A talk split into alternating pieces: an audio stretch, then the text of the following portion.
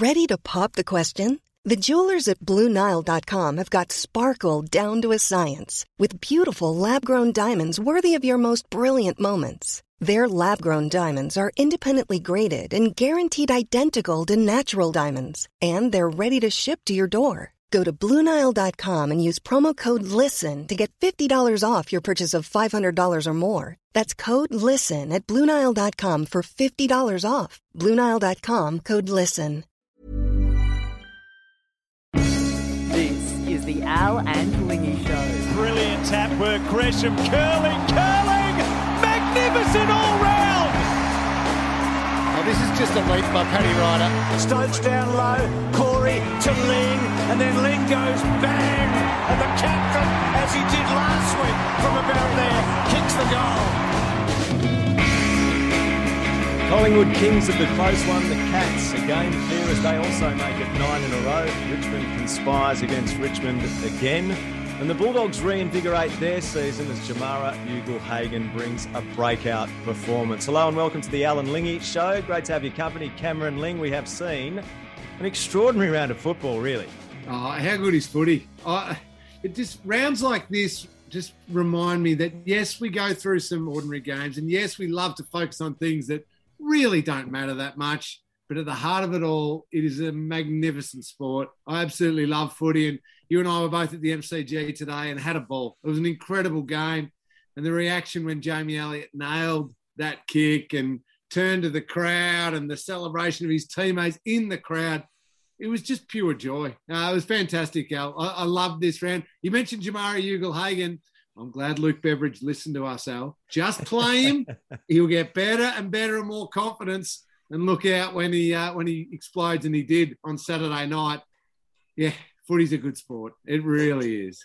I always feel like I'm in great company with you, Geelong's last premiership winning captain. Well, we've got a Brownlow medalist with us tonight as well. Our special guest on the program is Patrick Dangerfield. Danger, great to have you with us. Good to be with you, boys. Looking forward to it. And your game the momentum swings we saw in Collingwood and Essendon today, similar in your clash against Port Adelaide at the Adelaide Oval. That, that was a, such a high intensity game of football. What was it like being out there? Yeah, it was. It, um, you know, we, we went in at half time. Uh, I won't say resting on our laurels, but we felt like we were in a you know really good position. We were playing good footy, and then Port just came out of the blocks in that third. And um, with the the rule changes that you know, obviously the AFL has integrated over the last few years. It does make it so difficult to stem the flow during the quarter. But what it gives as a spectator, and we saw it again today. Obviously, you mentioned the the Essendon Collingwood game. Just these incredible quarters of footy where there is just goals galore, and it's it can be frustrating as a player, but it is a great thing for our game. I think. I get a sense, Paddy, that we're going to see a team in Port Adelaide who is one of the better teams in the competition not playing finals. They the way they played and the style and intensity and the tackling pressure and everything was right up there with you guys, who are the best team in the competition right now. But they're probably not going to feature in September. Yeah, it was. It's funny, Lee. I was actually having the same conversation with Chris Scott post game, and we were talking about the teams outside of the eight and how good they are it's you know yeah, there's a few outliers, and and you know those teams are obvious with West Coast weather at North Melbourne, etc. But I tell you what, the rest it, it is on any given day, any team can win, and, and that's genuine. That's not you know the what can be the the same spiel that you know we reel off from clubland from time to time, but it's genuine, and and we've seen that with the results throughout this season, and not having the ability to clog up defenses and run numbers behind the play because of the, you know, these interpretational rule changes. It's been a great thing for the game. The game is in such a healthy state, and um, you know, it's been a wonderful year. Having had a couple of pretty crappy years with, you know, limited crowds, COVID, it just feels like the game is really starting to stretch its wings. It really struck me, Paddy, the way your team was under so much pressure early in that game, but your capacity to withstand it, absorb it, and then claw your way back and then totally take control of the game the way you did in the, the second quarter. How, how real was that pressure you were under out there? How much were you feeling it? And how hard was it to deny Port Adelaide when they were throwing so much at you early? Well, it's, it's definitely real. And we knew, we knew that was coming given the, you know, the circumstances that Port find themselves in every every week is is quite clearly critical for them as it is for us given the you know the log jam at the top end of the ladder so we knew it was coming. It's another thing to then withstand that pressure and then apply some of our own and generate scoring chains. We're able to really execute well in that second quarter, as you said. And then three quarter comes round and, and we were still really quite calm, to be honest. It was a it was a bit of a horror quarter, but that's the beauty of AFL footy. There's four quarters. We reset ourselves. Tom Atkins spectacular in that last quarter, and so many other um, little moments from from players that they had. Jed Bews in defence, and then you see Tom Hawkins kick two goals in the last five minutes of play. There's so many different little idiosyncrasies that that form and build that. Um, you know what is the the rounded performance in the end, but um, you know we we still had really um, you know strong confidence that all right, let's let's reset here. Yep, they've had the run, but we've experienced this throughout the entire season at different stages um, we know what to do. We know how to get ourselves back in this game. My my boys, Al Max has got I think number thirty five on his jumper. The man we're talking to. Henry's got number twenty six on his jumper, and Jed, my youngest, has got the number fourteen, the skipper, on his jumper.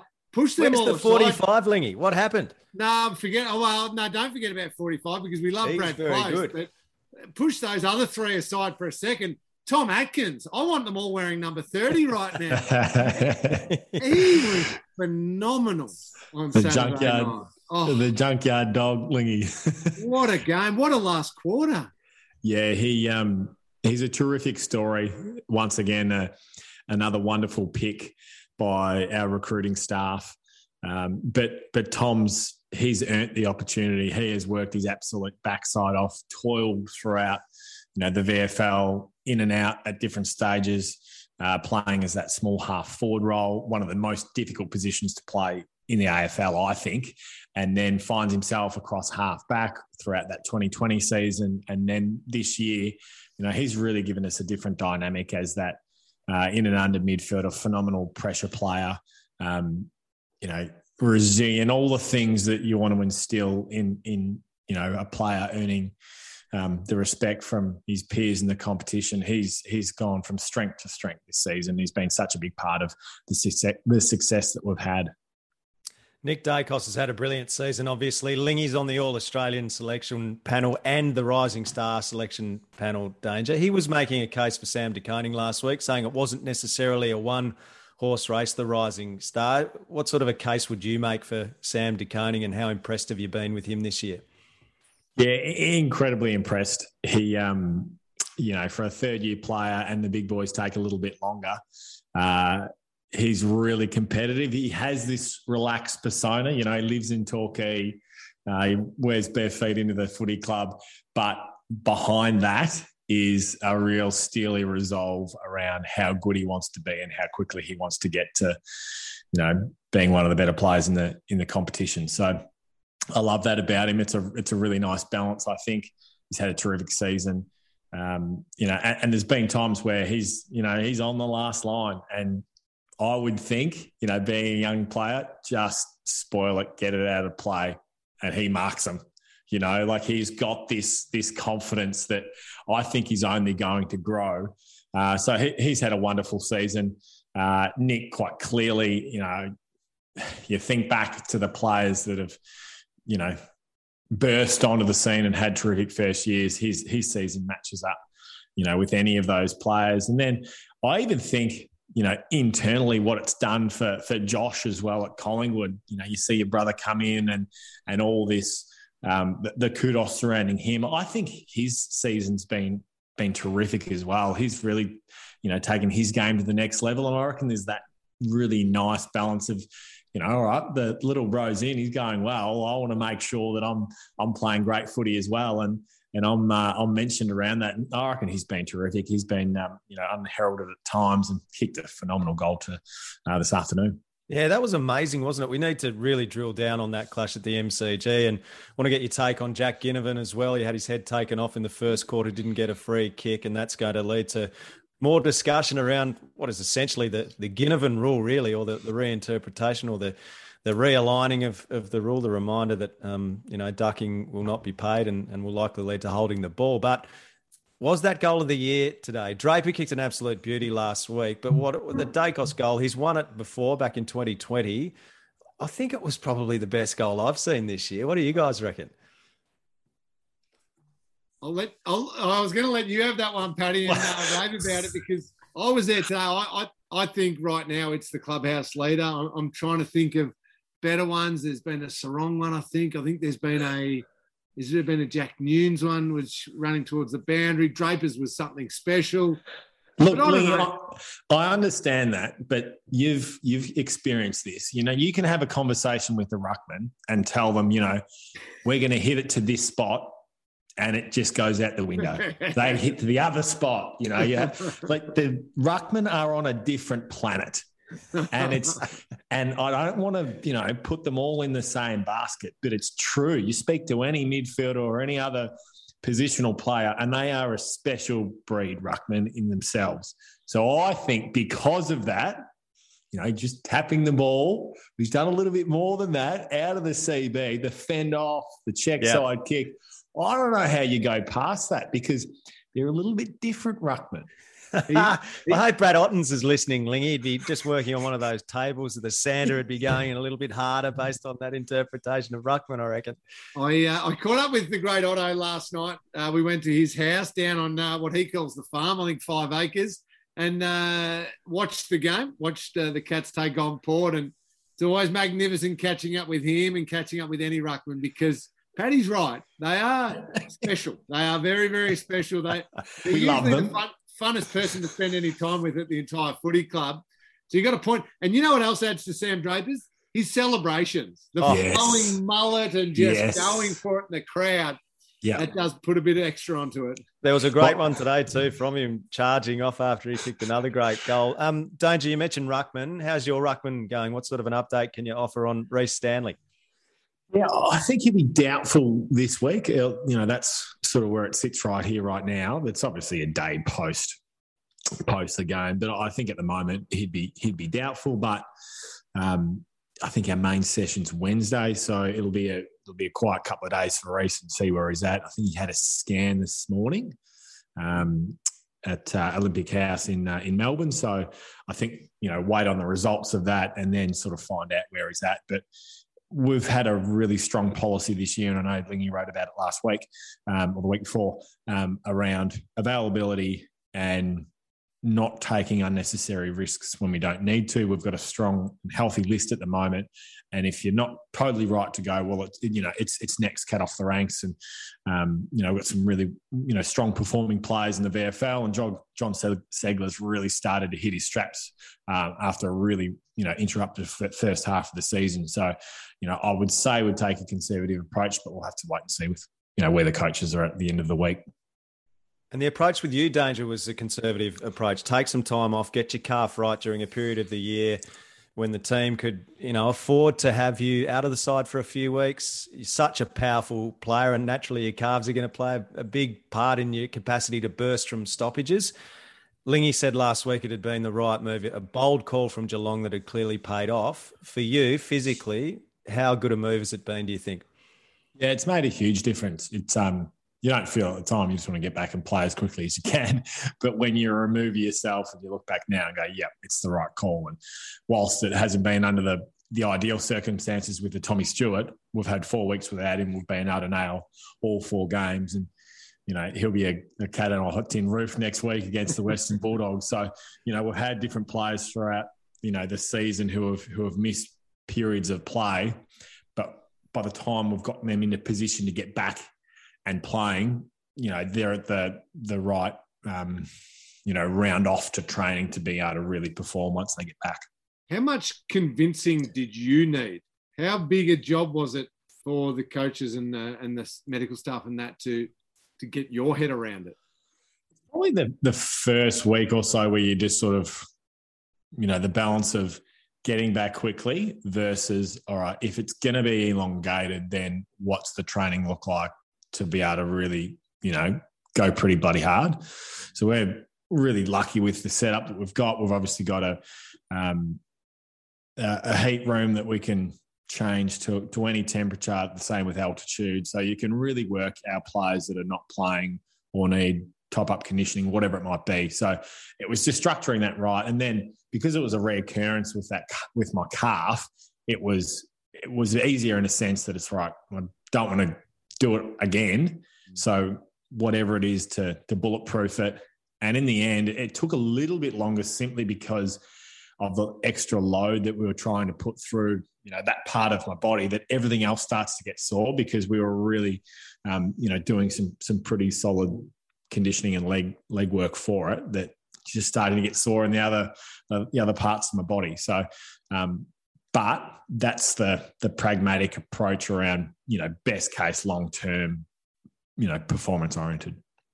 So yet another season, Danger, where your, your Cats are setting yourselves up to have a, an opportunity, a really good opportunity to contend for a premiership. A lot's been talked about the way you're playing, the way you move the ball in comparison to, to recent seasons this year, and the changes have been made. Within the group at the moment, how are you feeling about where you're positioned, the style of football you're playing, and also the makeup of, of your group that's changed a little bit? Are you more confident than you've been before that this could be a special year? Yeah, to be honest, and it doesn't. I hope it doesn't make a headline, but I don't feel like we're anywhere near where we can get to. Always felt that first half of the season for us with the adjustments we've made around games. So they've only been slight, but they have been they have been adjustments that you know probably cost a, a few tight games at different stages as we are adjusting to being a little bit more aggressive. Um, but I feel like we've started to really get our groove in the second half of the season. I feel like now we're we're building and building, and you know, uh, whilst it wasn't ideal that third quarter, it also it, it shows you human. Yep, if we don't get our game right and the opposition do, then we are as susceptible as anyone. But we can rectify it and and and get our game going, humming very very quickly. So the confidence is building certainly internally. Um, you know, you know what's coming, but with how tight this season is, you've you know you've got to take care of what's in front of you. So that's you know that takes maturity, and that's what our group has. So you know we're a well experienced group, but I feel like we've got a really nice blend at the moment with some younger players coming through, uh, and I feel like our best footy footy's in front of us which is scary for other teams, isn't it, Lingy? And Melbourne, we were talking about earlier in the season, it was Melbourne and then a huge gap to the next best, which sort of felt like Brisbane. But now Geelong has taken the mantle as the benchmark team in the competition. We'll move on to, to Melbourne and the Western Bulldogs because that was a great game of football, absorbing game. Danger's obviously had a look at that, I'd imagine, with the Western Bulldogs being their next opponent. Need to talk about Collingwood and Essendon at the G today, one of the games of the season as well. But is Melbourne coming back to the pack? Are you seeing a more vulnerable Melbourne side now, or do you still have the faith in in the Demons and what they're capable of doing? I've, I've still got faith in, in what they're capable of. I think we're, what we're seeing is a demonstration of just how hard it is to go back to back and to be hunted every single week. Uh, their their very best is still good enough, and and will push every team and possibly still beat every team. Um, but I I think they haven't quite bedded down their best 18 or their best 22 or their best 23, however you want to put it. Uh, their forward lines are work in progress, which has got a couple of little holes there. Their midfield is just outstanding, um, but gets beaten at times when you can when you can fix up around the contest and and Clayton Oliver and Petrarca and Viney and these players aren't able to dominate there. Then spreading away from them, uh, you, you can you can potentially get them. Defensively, they can be very good, but again, the good teams. So what we're just seeing is still a very, very good team getting picked apart by the other very good teams in the competition because everybody is looking at them and studying them and hunting them. And it'll shift to a bunch of teams now looking at Geelong and going, oh, hang on a second. Okay, so we've got to prepare for Melbourne come September and we've got to understand what Brisbane do. But hang on a second, what exactly are Geelong doing? So that that hunted mindset and uh, and I suppose, really studying will, will shift to the Cats. And, and that's something you just got to deal with. And I think Geelong's ability to be even across the entire ground is what sets them up really well. I think Melbourne have got two of the zones absolutely elite as midfield and defence. I just think their forward line's probably the other little piece that just needs to come together for them once we hit September. But they're right there, no question at all. Danger, what caught your eye about the Western Bulldogs? We know their capabilities. When they're on, they are lethal. Bontempelli's been superb the last couple of weeks in wins over St Kilda and and now Melbourne, who they were soundly beaten by in the grand final last year. You got to have a, a fairly good opposition coming down the highway, and we saw how tight things were with Gary Rohan's goal after the siren last season. So these two teams have had some very tight finishes over the years. I remember Harry Taylor having a shot after the siren as well. What what do you think the Bulldogs will throw at you? Yeah, well, I mean, it was a terrific game of footy, wasn't it? The 32 goals scored. Marvels provided some some fantastic games throughout this season. I think. Um, I think both teams would like it to be slightly less free flowing. You don't want the opposition kick, kicking 15, but if you kick 17, you know, you, you give yourself a chance, don't you? But now they're well balanced. They've obviously got a terrific midfield. Um, Bontempelli's a, a big game changer for them. He in form, which he well and truly is.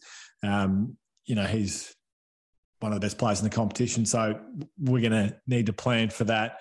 Uh, I thought was just outstanding on the weekend. Some of his his ball use, he was breaking ankles with with some of his movement.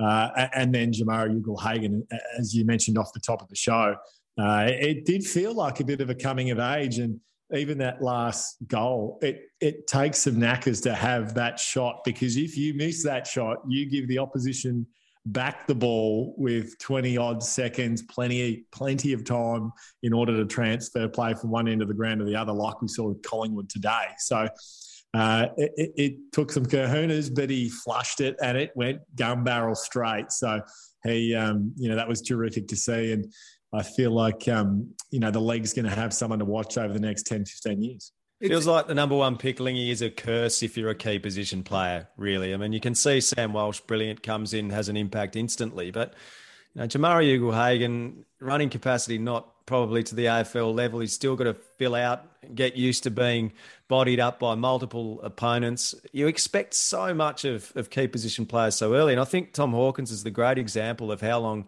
it can take.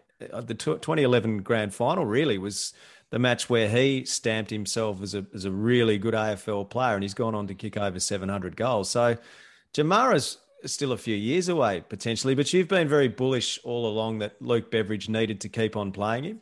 Yeah, yeah no question, and and it's and Paddy touched on this before actually. Joel Selwood, Chris Judd, Sam Walsh, and now Nick Daicos ruin it for all of the top draft picks. Correct. They, they come Correct. in and look as though they're just it's just meant for senior footy. This game's easy. I'm dominating. I'm not only dominating, but I'm also um, having a huge impact on my team winning games. That's what it, that's what should happen. Simple as that. It, it's proof that some players take longer than others, and you're right about key position players often taking even more time. Jamarra needs to continue to work on things in his game. You know, I I think back to Tom. Let, us use Hawk as the example. I think in his first season or two, he he had a one-off game where he kicked five goals. Might have been against a, a Melbourne team as well. From memory, I'm really racking my brain here. And you saw it, and you're like, oh yeah, yeah, that's what we drafted. And the fans all go, oh yeah, we've we found our next full forward. We're sorted here. And he doesn't get a kick the following week. Probably might have had two handballs. Jamarra Jamarra might do that now from Cats fans' perspective. That's what I hope happens. But he might not touch the footy next week. That doesn't mean he can't play and he's not worth persisting with. It, it, his development is just years in the making. Max King, now he's more advanced than Jamarra, but he's still going to have the odd game where he doesn't get near it. That it's part of the evolution of those highly talented key position players. We need to be patient. We're, they're not everybody is Sam Walsh or Joel Selwood or Nick Daicos. Who's got a bigger ceiling, do you think, Lingy? Max King or Jamarra? Ooh. we, we debated this the other day, actually, at the, at the footy club. We were talking about it. Every now and then, I see Max King fly for a mark, doesn't mark it, and then end up at ground level as though he just shrunk a foot or maybe two foot. He becomes like he's five foot five and he's and he's darting around, he's picking the ball up below his knees and going, somebody who's 202 centimeters or whatever he is should not move Shouldn't like be that. able to do that. No. but but then I also, Paddy, came right through the Buddy Franklin era. Um, from this skinny, raw kid that I looked at and thought, oh, is he, you know, is he going to be that good? To then a year or two later, feeling like we could not stop him, no matter how good a team we were. And I can't help but have moments of, oh no, we've got there's another buddy here. How good's this going to be? This is amazing. Jamarra at ground level, the, the ground level work came before the marking. I, I reckon we saw marking on the on Saturday night for the first time from him. I reckon in the last month we've seen the ground level Jamarra, and it is magnificent to watch. So I keep thinking, oh, Buddy, could Buddy be his ceiling? That's a little unfair. I shouldn't even say that publicly. Oh, just a thousand goals. No, Yeah. no, no issues there. Lingy, no problems. He's gone past Gary Ablett Senior, so you you're worried there. Where did you land onto the debate, um, Danger, in terms of King and and also Ugle-Hagan?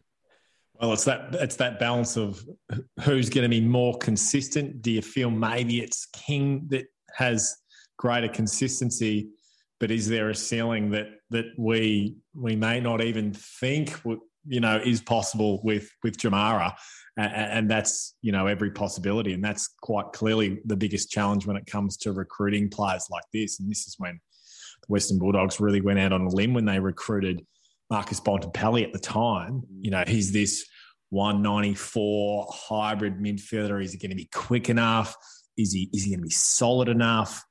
Versus the the you know the the known quantities in the really big high possession winners as you know 17 18 year olds that you know you get it right and you get a generational player who probably goes down as just about their best ever.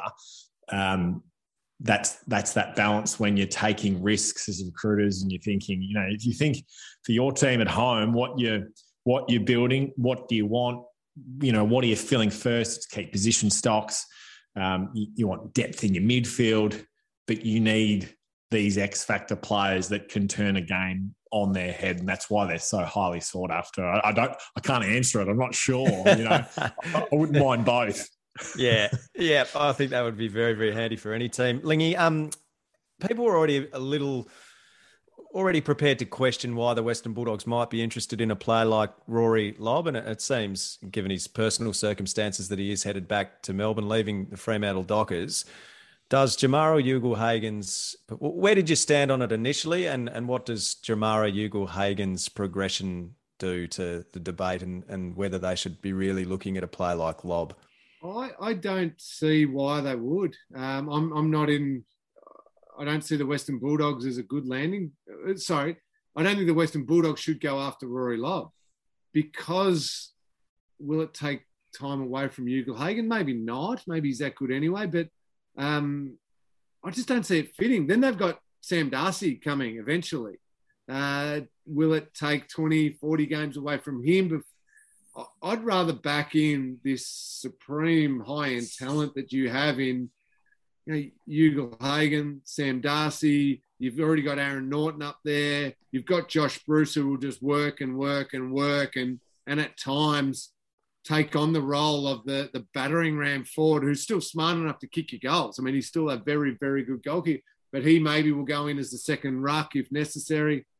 Yeah, I, I'm not sure. I I don't understand why.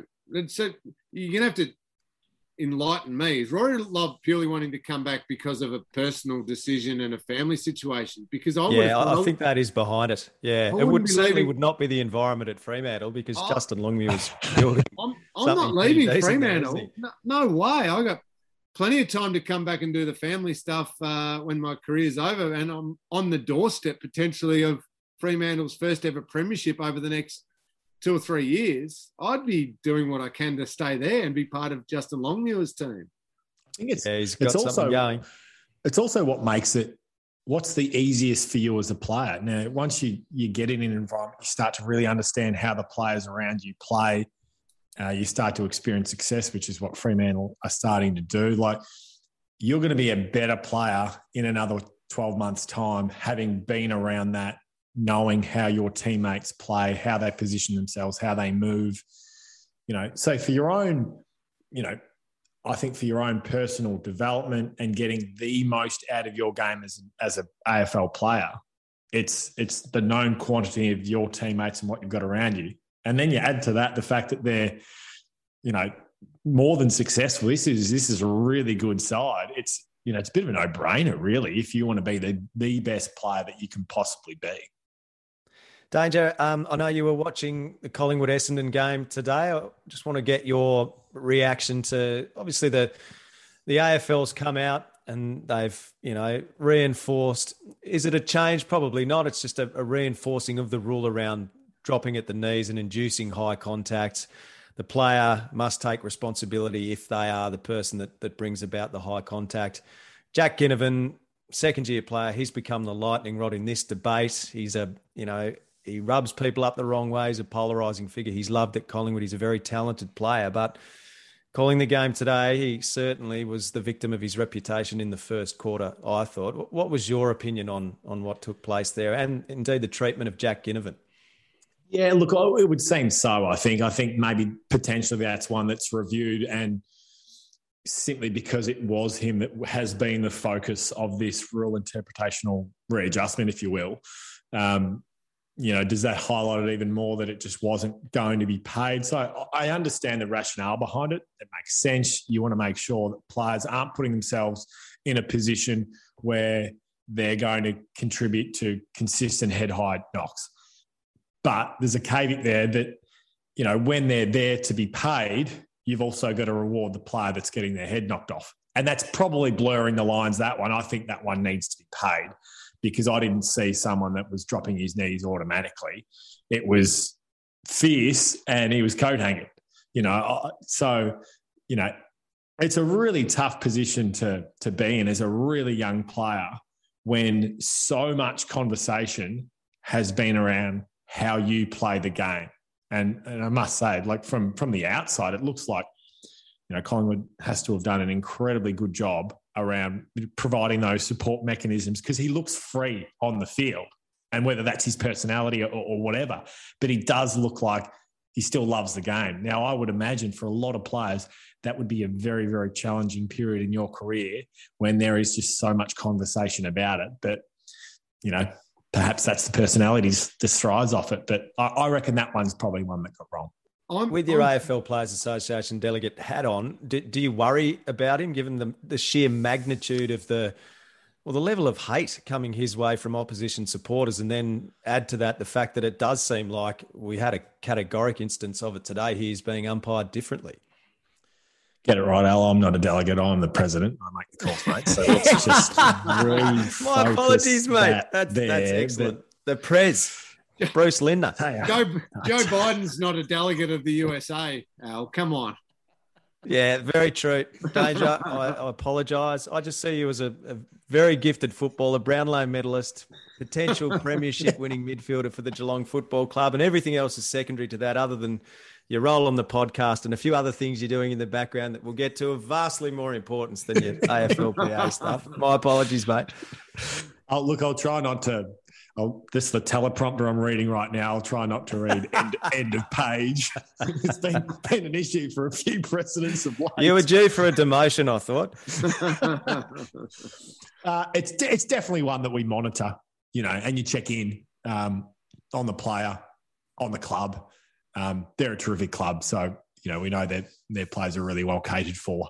Um, but yeah, you do have to be concerned of it. it, it is it is so vastly different from know, from when Lingy played, the, the, the access that you get to players now as a general public, it, it's it's one of the biggest challenges in the game, and it's great. It opens a door to see the the behind the scenes stuff of the players that you you love to follow, but it does open the door also, um, you know, for the hate and vitriol that that our players are exposed to. Um, and it's a it's a real balancing act, and it's one that we're we're continually you know educating our players on clubs are educating their players on, uh, and we've got to be vigilant around. I'm I'm fearful with the on-field stuff. Really quickly, Paddy. Um, I'm fearful that because of the reinterpretation or the the readjustment to the rule, that it's going to end up where responsibility is now a little bit off the tackler. And so the one today with Ginnivan, we see that to me, that's a free kick. That's a swinging arm. That's probably even copping a week in the NRL with that one, with a, just a big high shot. That's a free kick. But I reckon we even saw a couple over the weekend. Horne-Francis down in Hobart. It, it's the the tackler has, I suppose, more allowance to go high if there's any suggestion that the player with the ball is dipping in or, or um, ducking or, or leaning into the tackle. Um, I think we've made it harder now for the umpires to, to adjudicate what's uh, what's an example of no, he contributed to the high contact versus a player simply lowering their center of gravity to make a move on an opposition player. So you don't you don't stay standing up in your upright position at six foot three if a tackler's coming at you. You plant your feet, you crouch, you make a move one way or the other. Naturally, you probably drop three inches in your about to make a move stance. So that's not just free reign then for the tackler to go, well, I can still go high because I'm probably going to get away with this. so I'm a little bit fearful we might end up with some headshots from less responsibility being on the tackler? I think we're we're probably going to be in a in a little period of adjustment over the next few weeks. Like we're discussing, you know, mate, what is there, five to eight, maybe different circumstances throughout you know the weekends of footy, over a thousand minutes of footy played, and there's, you know, we're we're, we're nitpicking with these um, different instances. So I, I think it's really difficult quite clearly for the umpires when there is an interpretational change throughout the season. But it's justified when you're talking about you know providing an environment where you're trying to promote health and safety for the players.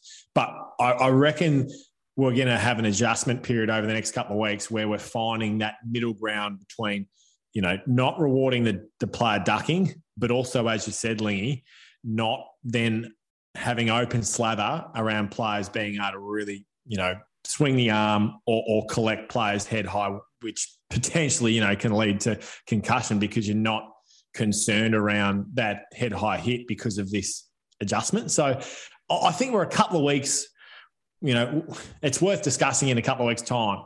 And we go, all right, where's it at? Where's where was that first week the second week and the third? Has there been an adjustment? What have we learnt from it? And that's no doubt what, you know, the conversations that they'll be having at AFL House.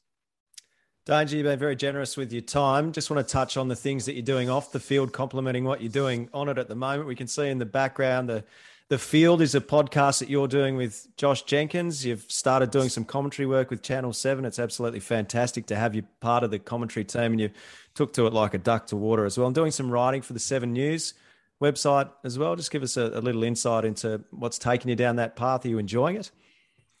I love it. I've always really enjoyed the media. I love, you know, engaging in these sorts of conversations around the health of the game, where the game's going. I think it's going to be a fascinating 12 to 24 months with with where the game goes around broadcast, around exposure. I think there's great opportunities to to bring people into the inner sanctum of uh, AFL clubs and the mindset of players. And I think that's an important thing for the game to do with what and how our supporters and members have stuck by the game and really got us through COVID. So, um, you know, I love those conversations, and and you know, it's sort of it's made sense to to join Seven and start to to you know write some articles around things that I think are really quite topical within the industry, and then um, you know join in with you guys and, and, talk about the game. I'm really passionate about it. I love talking about it.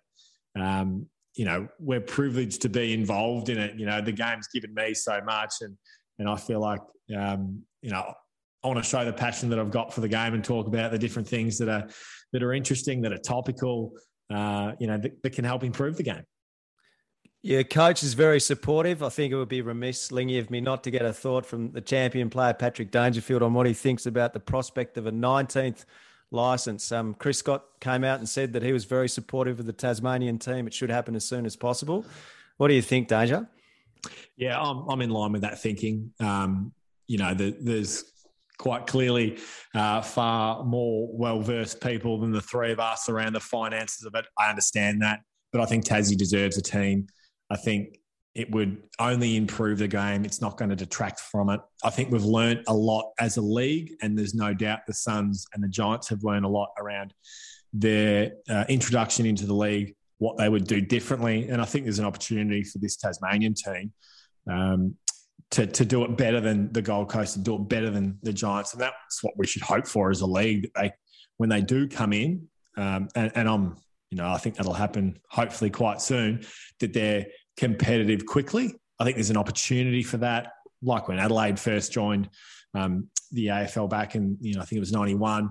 Um, that balance of older players, I think you can do that with Tasmania because you'll attract families. And then you have obviously the draft concession. So um, getting that part right is quite clearly important. The infrastructure of Roof Stadium is is important, but then there's there's other things that you can do throughout a season that can make this far easier as well and more attractive for players. It makes sense to send Tasmania on the road, play the Gold Coast Suns, play Brisbane back to back, spend three weeks up in the middle of Queensland in the middle of winter, um, and, and then get back home summer throughout Tassie is it's a brilliant time. So I'm really, really positive on it. I think it's it, it, it will be a great thing for our game. Love it, Danger. Lingy, I used to wear the number 45 on my back. I'm taking 10 off. My new favourite Geelong player is absolutely Patrick Dangerfield based on that assessment. Good on you, Danger. Love it, mate. Hey, Al, Al, just got to take five more off. Get to number 30, Tommy Atkins. I'm sorry, mate. Yes, I'm, I'm so sorry. Danger, it's been a real pleasure having you. Thanks so much, mate. And, and to see what the team's doing this season, it's been outstanding. And, and let's hope this is the year for you guys because it, it's a credit that you get yourself into this position year after year. And it'll be terrific to see you holding up the cup, mate. That's the aim, boys. That's the aim. So, um, yeah, we're building as a team. We're uh, we're confident with where we're going. And uh, thanks for having me tonight. Enjoyed um, enjoyed chatting the game. It's great Thanks, to be able to refer to you as Seven Zone Patrick Dangerfield. Danger. We'll speak soon, mate. Thanks, boys. The Al and Lingy Show.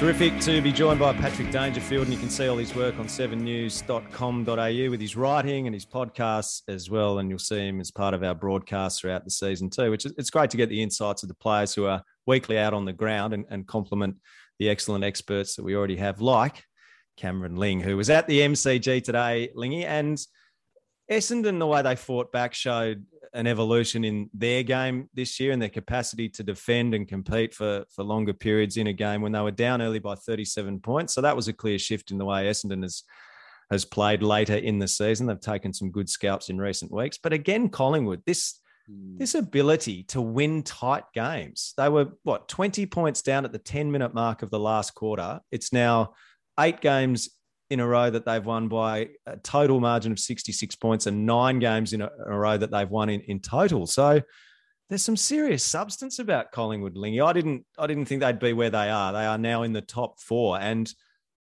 I ask you, what what are their prospects of staying there? Could they actually finish in the top four and get the double chance?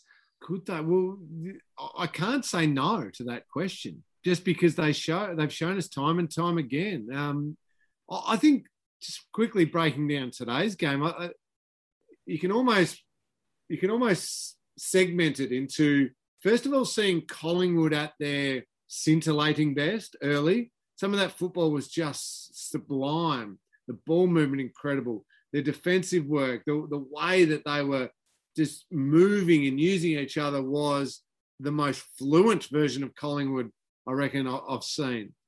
And then you switch to Essendon, you say, okay, this is the evolution of Essendon. Essendon were garbage for the first half of the season. Then they started playing some much better football, and they start. The last month has been really good, and to be six goals down against a team playing their best football in front of a huge crowd.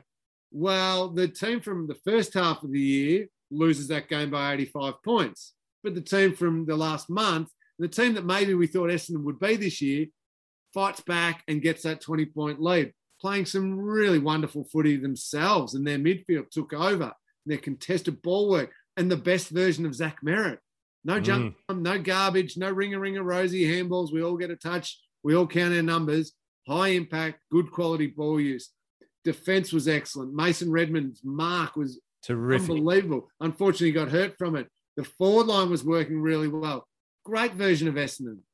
And then we flick to the final segment of the game, which was, as Craig McRae referred to it, as the spirit of Collingwood at the moment. And, and just that belief and that incredible unity they have as a group to be probably angry at themselves that they coughed up a great lead, to then think, no, we can still do this and let's stay strong. And Jack Crisp, the moment where Crisp took the game on in the middle of the ground and it looked kind of half chaotic, ugly. Oh, this is going to break down. This is going to end up a turnover. This is going to end up an Essendon goal. And he got through and they kicked a goal.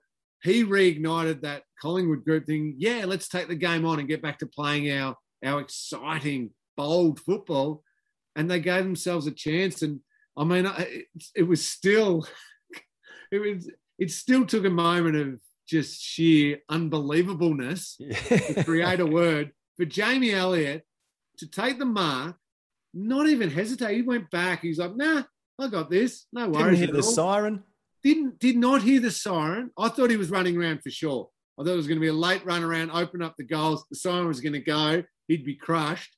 So no, nah, set shot on 50 on the boundary. Not a problem. Did not even look like missing it.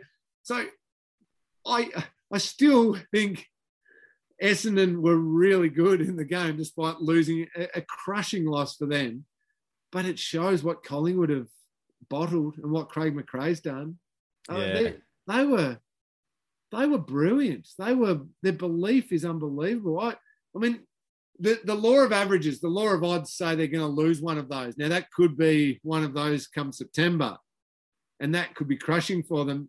But right now, they just know what to do when the game's on the line and they're doing it. So anything is possible. Yeah, the, the spirit is so obvious. And gee, it was special to be at the MCG. There is no better place, there's no better sporting atmosphere than when the MCG is just going ballistic and you've got two great rivals and there are over 70,000 people there. The noise inside the stadium at the end of the game was absolutely phenomenal, spine tingling and JB's call of the goal of Daicos, brilliant, and then the end of the game as well was was outstanding. So Collingwood run home for the Magpies to try and stay in the top four. Port Adelaide at the MCG, Melbourne at the MCG, Sydney at the SCG, and Carlton at the MCG. I, a long way out, I was looking at that round 23 game, Carlton and Collingwood at the MCG. It's a tough run for Collingwood, but there is a chance that that match could determine a top four spot because Carlton winning again today against GWS keeps their top four hopes alive. Curnow kicked four goals for the Blues. Saad took a fantastic mark. So did Toby Greene. It was a, a good win to Carlton. But yeah, we've got one spot available at the bottom end of the eight. Western Bulldogs occupying eighth, St Kilda's still in the running, and Richmond, although that, that draw, we have to get to that. And, and the way Richmond in three weeks in succession have managed to to cough up games they should have won. Gee, it's a fascinating fight though for Geelong top four lock. Melbourne looking a little bit wobbly. Brisbane should finish in the top four, but are oh. they quite at the top level of teams in the competition? You've got Fremantle that at their best have been brilliant, and Sydney, as we said last week, just lurking in the background, ready to to swoop and starting to take some scalps as well. I think I'm with you. Geelong's a lock top four. I think Melbourne's a lock top four. Yeah, they, they, just they get there. Brisbane's a lock for me, top four. I reckon there's one spot left in that top four. Okay. Um, presently occupied by Collingwood.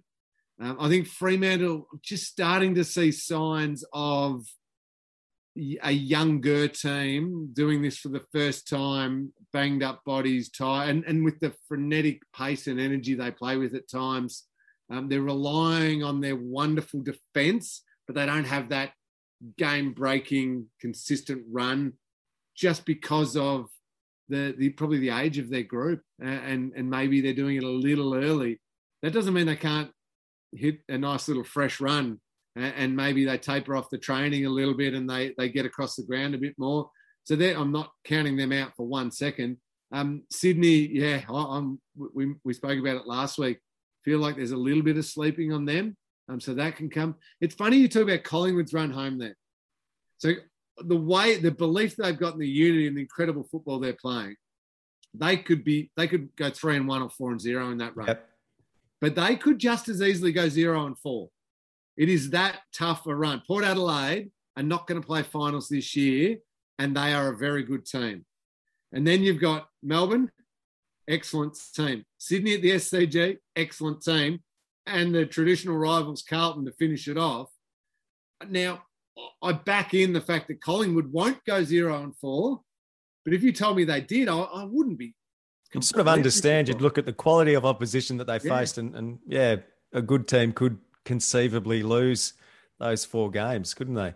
The the eighth spot, the one that you said's available there, I feel like it's Richmond or the or the Richmond or the Dogs are the two better teams out yep. of that. They, I, I, I'm not a believer in St Kilda. They they willed themselves to win over West Coast. Well done, congratulations. Dan Butler found some form, kicked five, terrific. But just what I've seen over the last month, I, I certainly have gone back to not being able to believe totally in St Kilda. The Dogs it's funny what can be discovered, and Luke Beveridge has shown he is a master of this, of the uh, the Cape Buffalo, and and just uniting that group and finding a little button to push here and there, and and motivating them. They have that really good win last week, and then they have this incredible win against Melbourne. What do the Dogs do now? Last mm. year's run to the grand final and the incredible 2016 run came from deep in the eight yeah, top four, and they found something at the right time. Can they do something similar again? That that's that that's that Bulldogs mystery about if they can they can capture their best form at the right time. That's a team can get on the run. But then I've seen Richmond play brilliant football at times over the last month and have absolutely nothing to show for it except for two points on Friday night. Uh, so, which one do I believe in? There, I, I still feel if you're a top eight team, quietly, you'll never admit this. You're sitting there quietly crossing your fingers saying, gee, I hope Richmond don't make it. I don't want to play them. Mm. Uh, they, you'd hate to get them at the G, slightly, maybe slightly drizzly night, uh, big crowd, the big Richmond crowd. I don't think anyone wants that. You could equally fact, say that about the dogs. The dogs' best is outstanding. And and 2016 is the great case in point that they just made the finals, finished seventh, got on an absolute tear during the final series, Cinderella run, took all before them, including winning in the West in the first week of the finals. That was amazing. I'm not sure that they can replicate that, but I also think they could potentially be dangerous if they made it. I agree with you around St Kilda. It just as well as they started the season, they haven't been able to sustain it throughout the year. And, and it was quite telling, I thought, the way they started that game against the Western Bulldogs a couple of weeks ago. That was, for a side that really had its season on the line to come up so short, just probably don't quite deserve to finish in the top eight. And then Let's look at the runs for Western Bulldogs, Geelong at Kardinia Park, Fremantle at Marvel, GWS at Marvel, and Hawthorn in Launceston. Mm-hmm. Two pretty stern tests coming up. Should beat GWS and should beat Hawthorn, but then that match is at a venue where Hawthorn have typically played very well. And, and should then, beat Fremantle, I think, at Marvel. Yep, should do, should do. And then Richmond, uh, Brisbane at the MCG. That that's the live and free game on seven three twenty on Sunday. Lingy, I think you're doing that that game. That is going to be a, a belter. Port Shane Adelaide at the Adelaide Oval, Hawthorn at the MCG, Essendon at the MCG. So I would almost say that they have a similarly difficult draws in a way.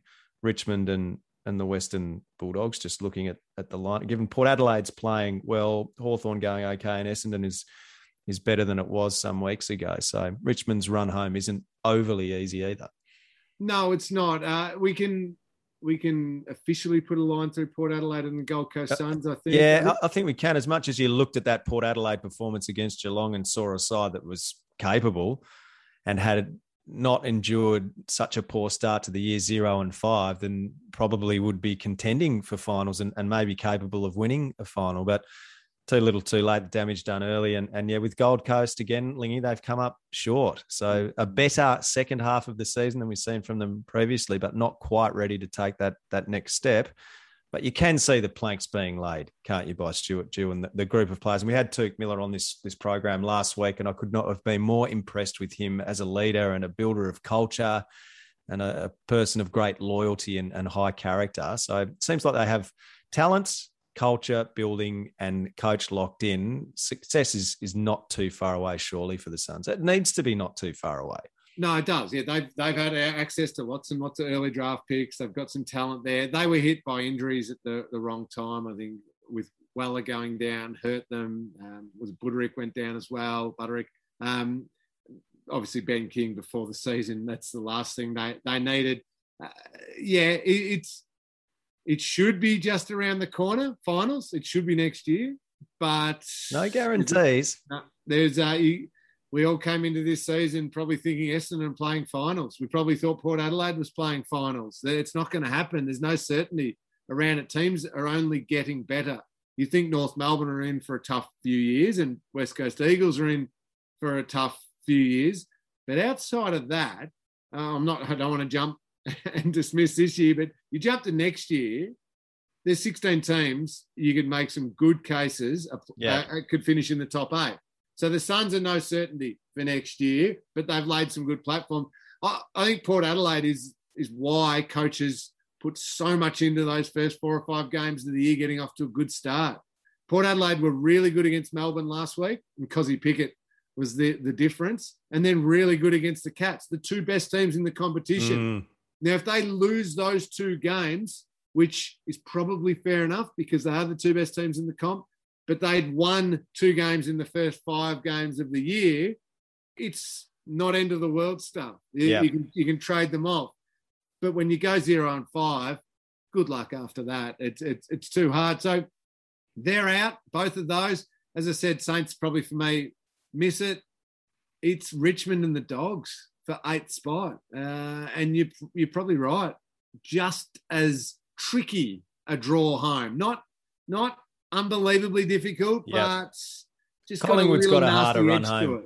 Collingwood's yeah. got a harder run home than than both of them, I think. But that's the very interesting aspect of all of this. Who finishes eighth? Who, as you say, gets that fourth spot as well? It's been a great season so far. I've got plenty more to come live and free on Channel Seven Friday night in Perth, where Melbourne has very happy memories, taking on the Fremantle Dockers.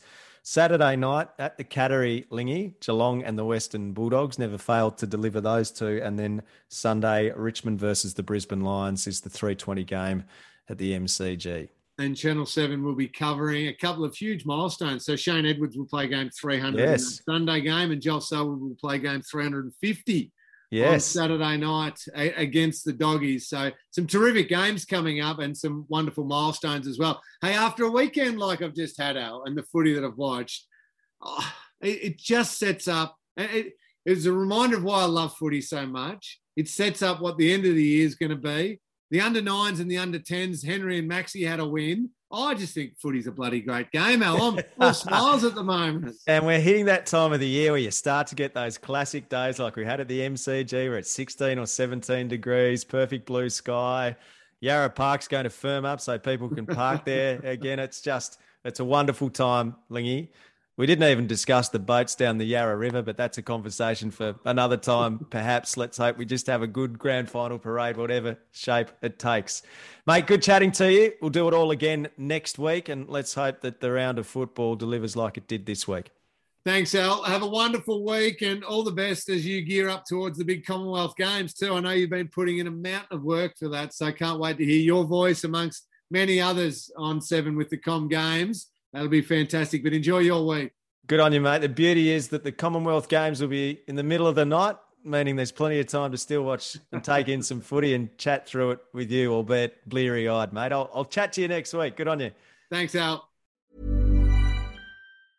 Mom deserves the best, and there's no better place to shop for Mother's Day than Whole Foods Market. They're your destination for unbeatable savings, from premium gifts to show-stopping flowers and irresistible desserts. Start by saving 33% with Prime on all body care and candles. Then get a 15-stem bunch of tulips for just $9.99 each with Prime. Round out Mom's menu with festive rosé, irresistible berry chantilly cake, and more special treats. Come celebrate Mother's Day at Whole Foods Market.